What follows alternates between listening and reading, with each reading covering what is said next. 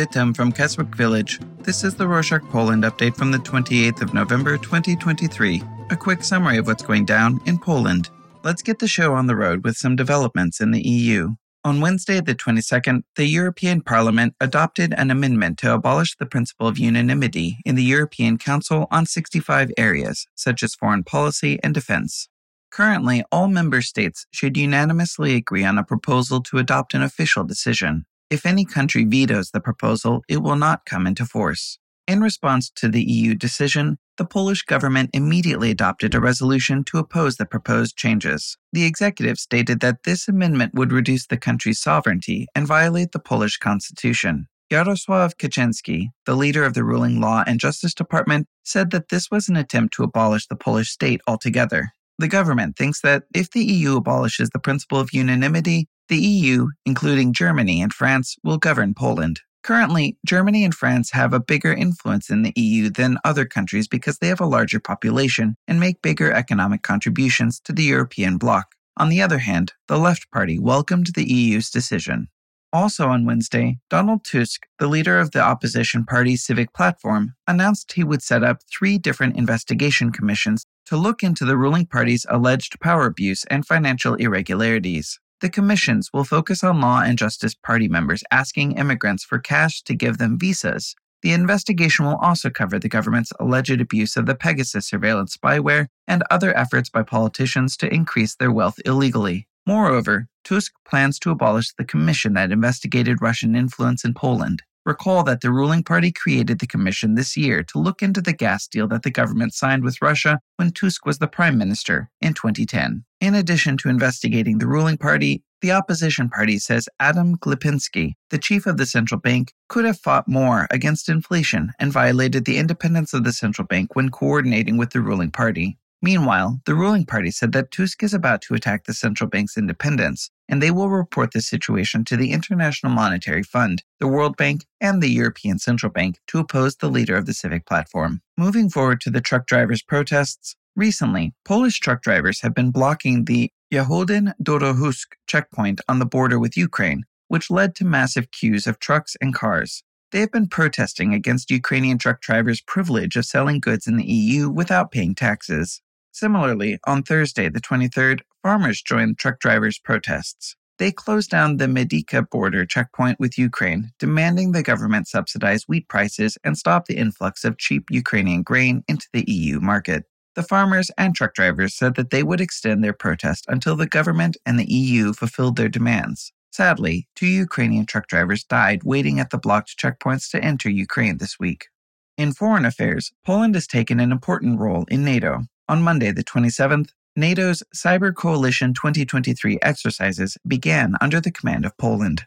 This coalition is a virtual army that aims to defend member states against cyber attacks. Przemysław Lipczynski, spokesman of the Cyberspace Defense Component Command, said that this year's mission proved that country's cyber soldiers were high class specialists. Moreover, the country's cyber army aims to reach over 6,500 soldiers in 2024. Similarly, a conference brought four allied countries together. On Wednesday, the 22nd, the summit of the Visegrad Group, or V4, took place in the Czech Republic.